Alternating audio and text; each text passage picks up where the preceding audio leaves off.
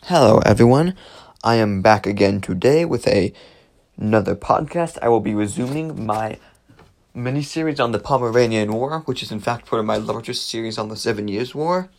Today, I'll try to do as much of the war as I can without going too long.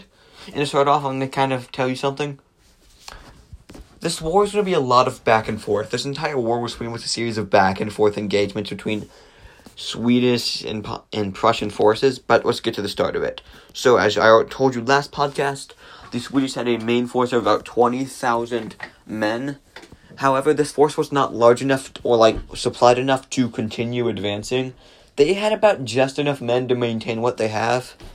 However, like the whole like excuse for being there to like maintain or whatever power balance was soon proven to be completely fake because the general in charge of this force he was given direct orders to march to to Berlin, and instead he decided to, to turn back and head back to Swedish Pomerania because currently in Swedish Pomerania, Swedish forces were being besieged after they launched a failed.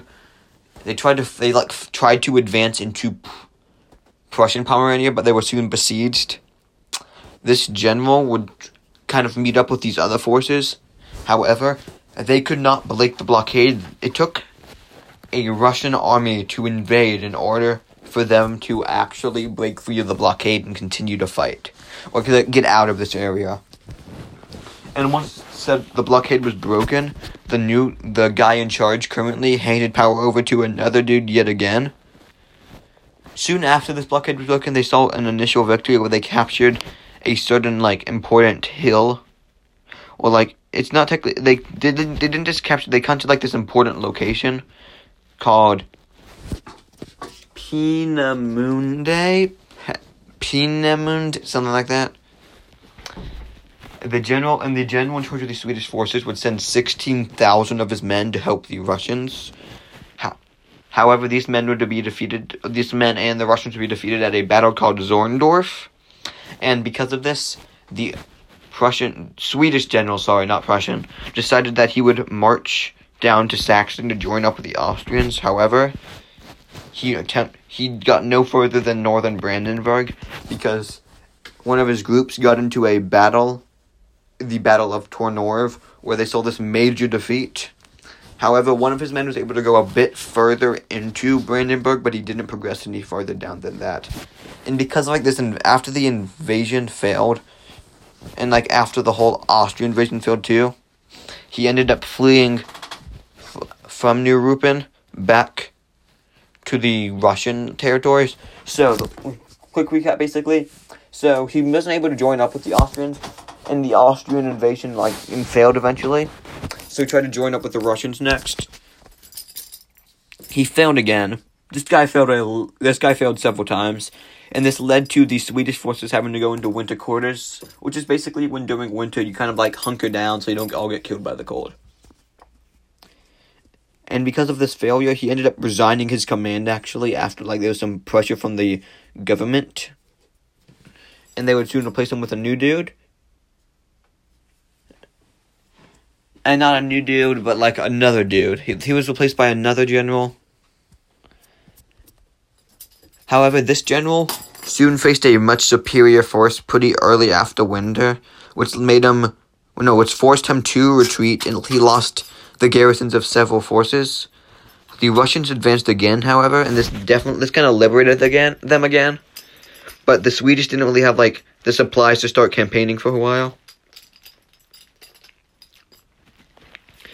So like his goal was to besiege a pretty big city, an important city known as Stet- Stettin. Man, I'm bad at saying some of these names.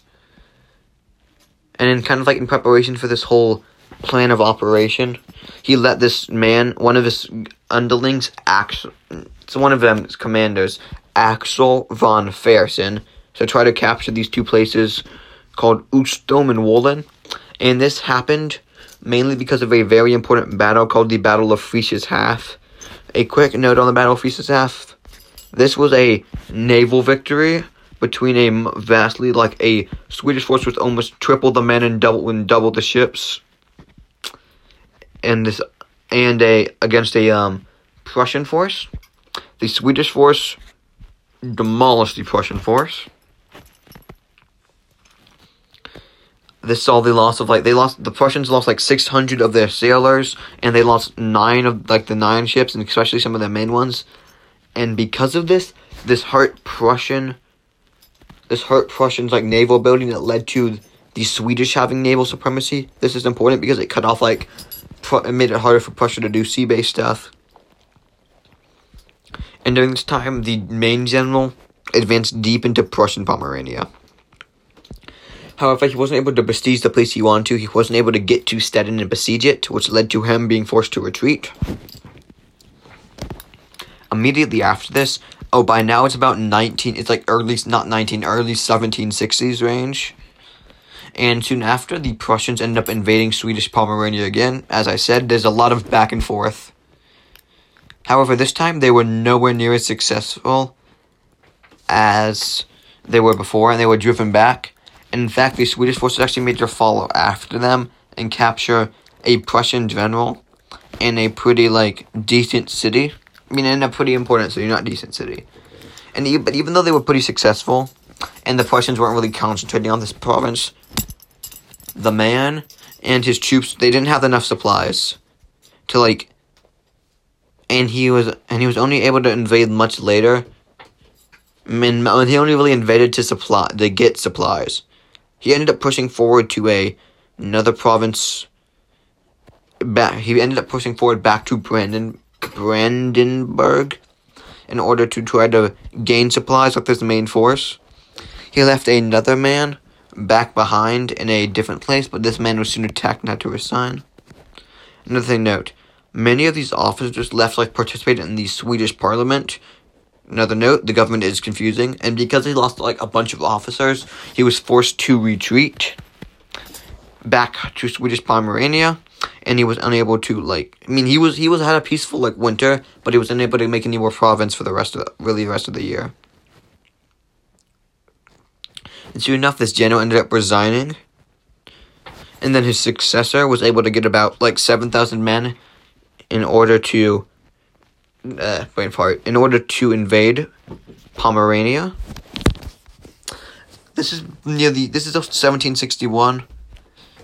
Even though his force was superior to the army that tried to stop them, he wasn't really prepared, so they didn't really fight that long. They only managed to go a little bit for a while.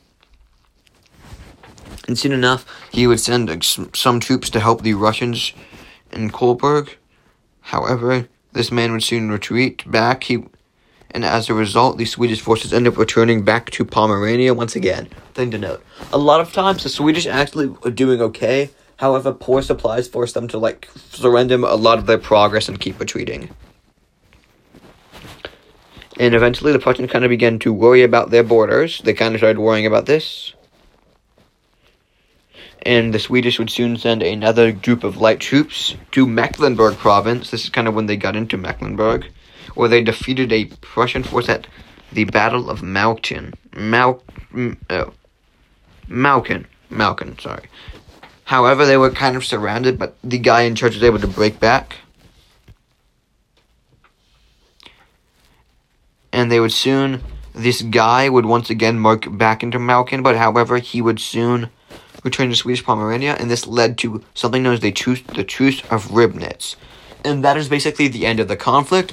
This was a really short miniseries and a very short war, and now I'm going to talk about what this war meant. So, quick recap: the war was mostly fought in the mostly fought in Pomerania. However, it did pop over into Mecklenburg and Brandenburg for a bit.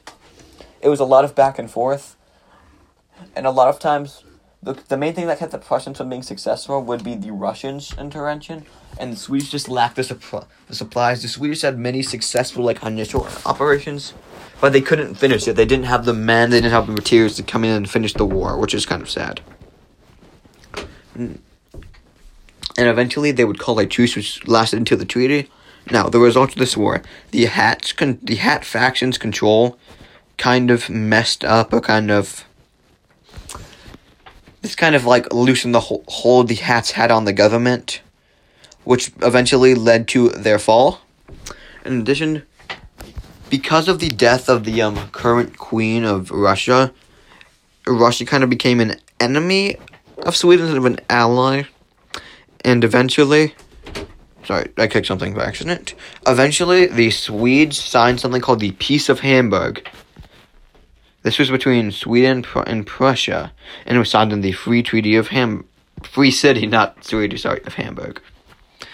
And this treaty came after Russia formed an alliance with Prussia, and the reason this prevented Sweden from really entering is because Sweden relied a lot on Russia, and this returned the status quo from pre-war, which is kind of hilarious. And basically, nothing changed except for some political, minor political people. That was all. Thank